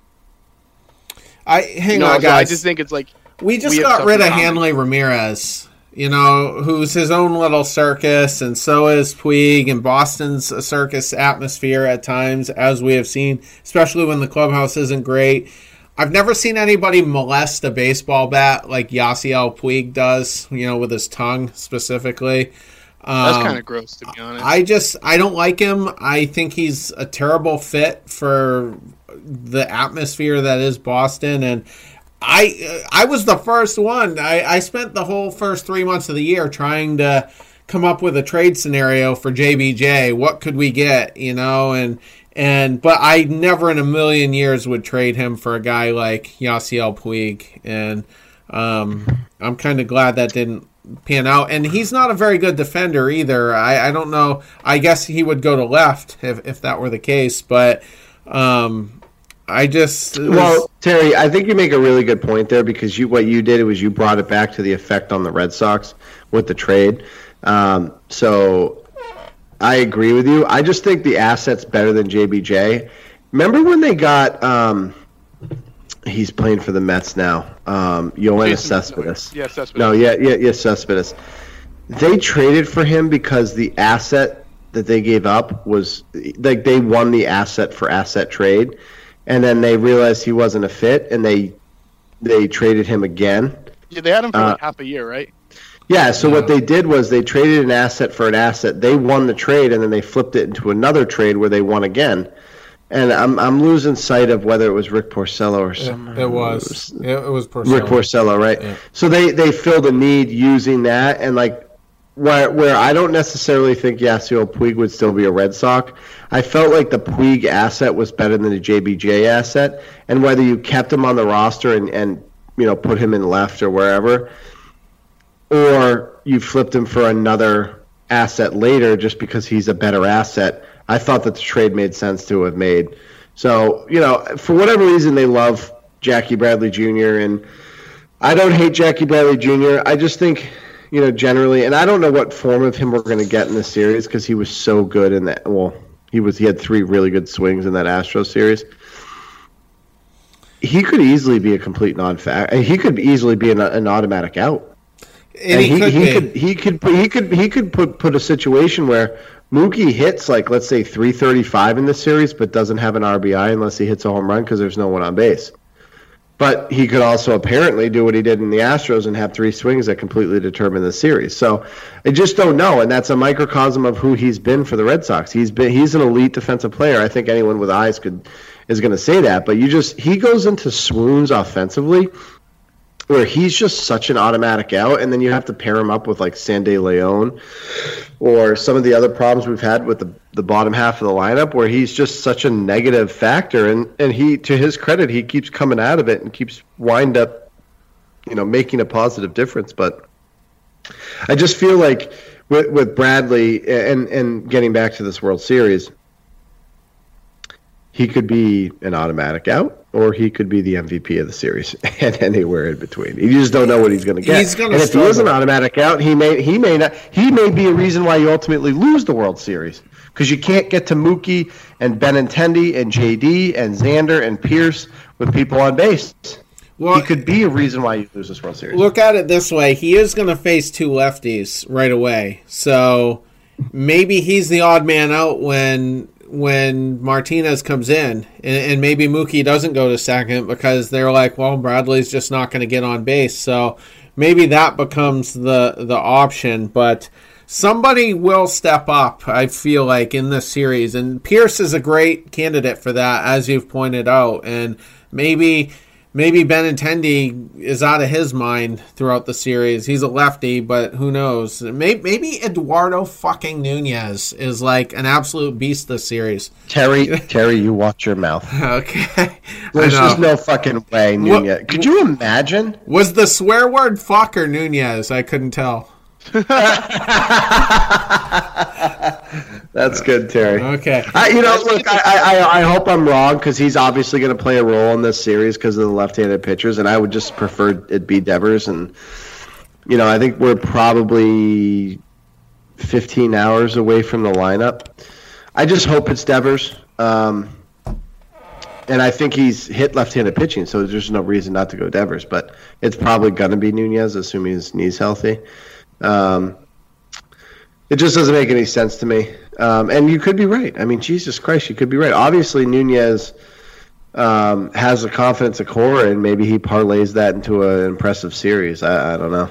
I think we'll see Nunez tomorrow just because Kershaw, as he's lost velocity, you know, has a lot of off speed stuff, and Devers struggles with that. And, and so that would set up Devers rather nicely for, for games two and three beyond that. But, you know, Cora always seems to do the opposite of what we expect. So, um, one other key point here. Kinsler, say that. What's that? I said expect Kinsler. yeah, true. Um, Tim Hyers, our hitting coach, comes from the Dodgers Dodgers organization, so he has a, probably the most intel of anybody as far as um, how to uh, you know attack their lineup from a from a pitching perspective. So, um, Yeah, I mean, I'm look, getting- that's a factor. That, that that's a factor. Um, anybody who has you know um, cross organization information is is uh, especially when it's to your benefit. Um, I thought we saw that this last series with Cora against the Astros. Terry, uh, I might be taking credit for your comment there. I thought you said going into that series that to the extent the Red Sox were able to win it, it was going to be a factor that Cora knew the Astros, where AJ Hinch didn't necessarily know the Red Sox. And I've already talked about how much of a factor I thought Cora was uh, in that series. So yeah, I think it's look if in games that are spread by a pitch here or a pitch there or out here or an out there, these games are so paper thin. And you just never know what's ultimately going to be the factor. So if we have somebody that has uh, a historical uh, information on the Dodgers system, I, I, I don't think it's going to hurt. Absolutely not. I, I thought I was getting some feedback. That's why I abruptly ended that take. But Sorry. yeah, no, that's okay. No, so hopefully that uh, amounts to something. I did see another article today where uh, Cora was consulting Eric Gagne of all people, um, who was obviously an epic failure in 2007, despite the World Series. But him and Cora were uh, teammates uh, as Dodgers earlier in their careers, and they both made it a hobby. They said to pick out who was tipping their pitches and whatnot. So we're kind of learning as we go that that you know Cora, you know, probably helped figure out that with Severino there in Game Three, I think it was of the ALDS, and um, so you got two kind of unique minds there uh, at work in the Red Sox dugout as far as uh, those things go. Um, Yeah, no, an, another factor for tomorrow, Terry. Bradford Doolittle, who's an ESPN writer, tweeted that um, Tim Timmons is behind the plate. I don't know anything about Tim Timmons except for his first name and his last name are extremely similar. yeah. Um, he's got the home plate tomorrow. He's 89.8% on correctly calling balls and strikes. It's 83 out of 89 umpires. Um, that apparently, you know, that that's a rough statistic. It And- is. Here, here's my take on that, just briefly. That shakes me to my core about my faith in Major League Baseball to appropriately umpire these games. You know, just to put it another way, why the fuck is Tim Timmons calling balls and strikes in Game One of the World Series He's never had a World when Series. he's 83 out of 89 umpires correctly calling balls and strikes? Like, what the fuck are you doing, Major League Baseball? Jesus Christ. When we've already had West and we've already had Angel Hernandez issues, now we got this guy with the same first and last name, which, by the way, hey, mom and dad Timmons, what's your problem? But two, like, this guy sucks, and he's now going to potentially have an effect on game one. Kershaw versus Sale, your marquee matchup. I'm sorry. It, it, it, it it's I, oh my I god, baseball, get it fucking right.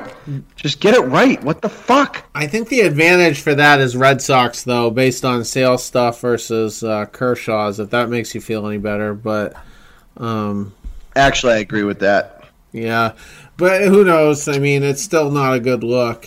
But yeah, and you want to know something too? This is like totally off topic, but I think Rob Manfred loves the Red Sox. I, I don't think he likes the Yankees as much because look at how he went after Alex Rodriguez so aggressively that whole time, and then with Big Papi, he was up in the NESN booth and they mentioned um, the 03 report or whatever, and I think this was last season, so Big Papi wasn't even on the team anymore, and and oh, and they were talking the Hall of Fame, and Manfred, after he had just spent millions upon millions of dollars bringing down Alex Rodriguez, says about Big Papi, he goes, "Oh well, you know those." things weren't reliable back then and i don't i don't know that that's really credible and then and that was it you know so i don't maybe i'm reading into it too much but um he doesn't seem to No. go after the red sox and Eh, look, I mean, anybody who hates the Yankees and sees them what, for what they are, which is just a dumpster fire of a, damn, a fan base, I'm on Sure. board. Yeah. And I don't think he has an effect on Tim Timmons tomorrow being behind home plate. I, I, I don't think he like specifically picked Tim Timmons, yeah, but he picked the guy. He picked the guy and put the people in the spot that have put have made this happen. And maybe this guy's great tomorrow. I don't know, but I'm I'm just not okay with where's the guy who finished first out of 89. Why can't that guy call home plate? I'd love to see me that like- list. it doesn't make any sense to me. And I'm taking Bradford Doolittle, who kind of sounds like a made up name, anyways, for his word here. But um, assuming that you know Bradford Doolittle didn't make this up, it just it, it it's confusing. Where every other sports fran- uh, sports league and, and major American league sports seemingly puts their best refereeing or umpir- um, umpiring talent in those spots you know, we've had West, we've had Angel Hernandez, who's admittedly been in the spot just because he's suing Major League Baseball and they're afraid of him. And now we got Tim Timmons, who's bottom 8% of the league and calling balls and strikes, calling balls and strikes in one of the marquee matchups in World Series history. It just, it's so confusing. Yeah, uh, one thing about West though, I think he had an okay night behind the plate because you had that Vic Carapazza guy, and I forget who was game one, and there was, and then uh, I then Cora got ejected, or that was the Yankee series, or was it the Astro series? No, West, West was really good, and I don't have a problem. And I, you know, I thought that I don't know if the call was right or wrong on the fan interference, but I thought it was handled appropriately once we learned that the the camera on that right field foul pole was blocked by the security guard. So I don't necessarily have a problem with that. I just don't like the fact that that guy feels the need to interject himself and seems like he's the athlete when he's clearly not. And then Angel Hernandez had made five calls. Yeah, he was terrible. And, no, no, I'm sorry. I'm sorry. I'm sorry. Six calls, and five of them were challenged, and four of them were overturned. I'm sorry, but you know, in my profession, if I was that wrong, I'd be looking for another profession. Right. So it just, you know, again, for whatever. Yeah, it's that's the thing with Major League Baseball. Like once you're an umpire, like you're like an umpire for as long as you want to be, which is just stupid. You know, like the Supreme Court. But that I don't want that's a big can of worms, but um yeah. And hopefully it's it's less of a factor as it has been throughout. I mean, there's really I don't know. Fan interference typically isn't an issue at Fenway. You know, the ground rules don't seem to you know be a factor. So hopefully uh hopefully we'll just have a non-eventful series as far as the umpires go and that doesn't mean we won't have a lot of replays because the stakes are so high but um but hopefully they're just won and lost based on you know the actual performances of both teams See, I strongly disagree. I hope that whatever it takes to win for the Boston Red Sox happens. and, and and and like I, I know I'm in the uh, minority here, and I'm like kind of like admittedly obnoxious about it. But like if it takes a bad call and the Red Sox win it, and it's that's the difference, like I'm okay with it. I'm not like one of these people that's so altruistic that I have to have it be kind of, you know, quote unquote perfect.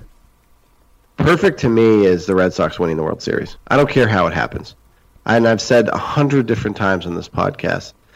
I don't need to see close games, and frank and frankly, it would make the experience better for me because I'm such a child watching these games. My blood pressure goes through the roof. My heartbeat goes through the roof. I want to see blowouts. I want to be literally dancing on graves by the third inning of every game, so that we can enjoy the process and know that it's going to be us. And then you can cue the motherfucking duck boats, you know, and you know that's that's what it's for me because in 10 years from now and 20 years from now or whatever when you take stock of this this season it's going to be did they win or did they lose and the process is going to take a significant backseat and that's how I feel about these things and I know a lot of people are like Jesus Christ Jeremy you're you're you're kind of a miserable prick and I don't disagree with you for those people that would say that but look at the end of the day I don't give a shit I want World Series. I don't care about the process. This could be the most boring World Series in the history of Major League Baseball. If the Red Sox win it, it will make my year. So it's just I, I'm different that way. I'll admit it.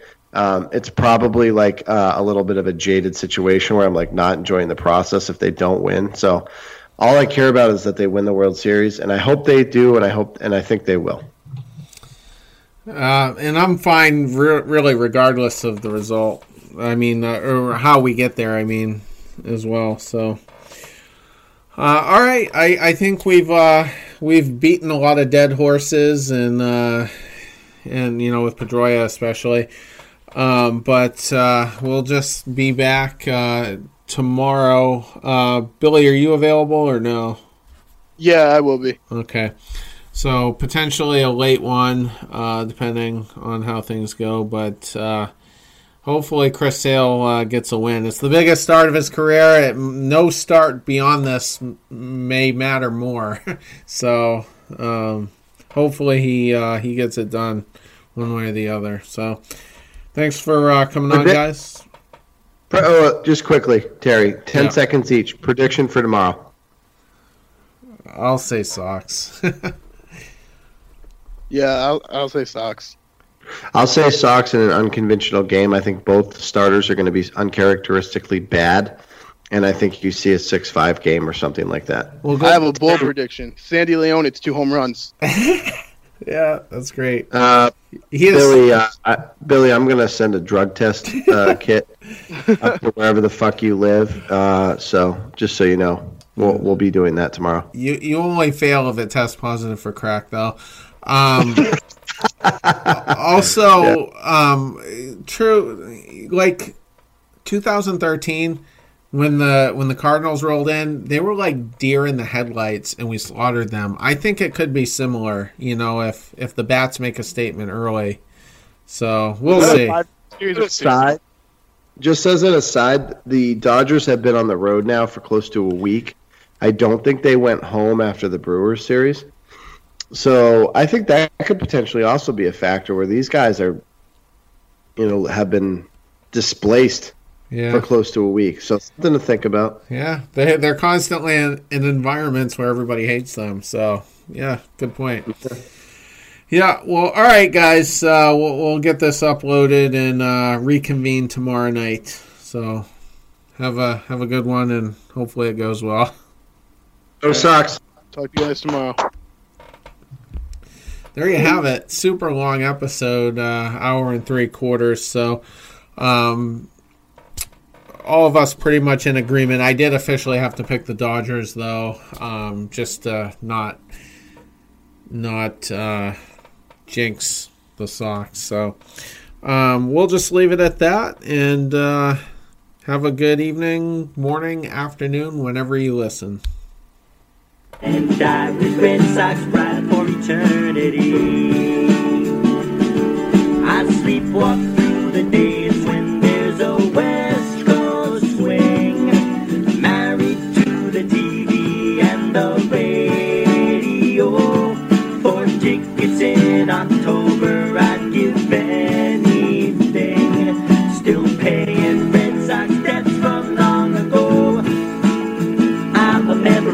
Red Sox Nation, it's a kind of a family.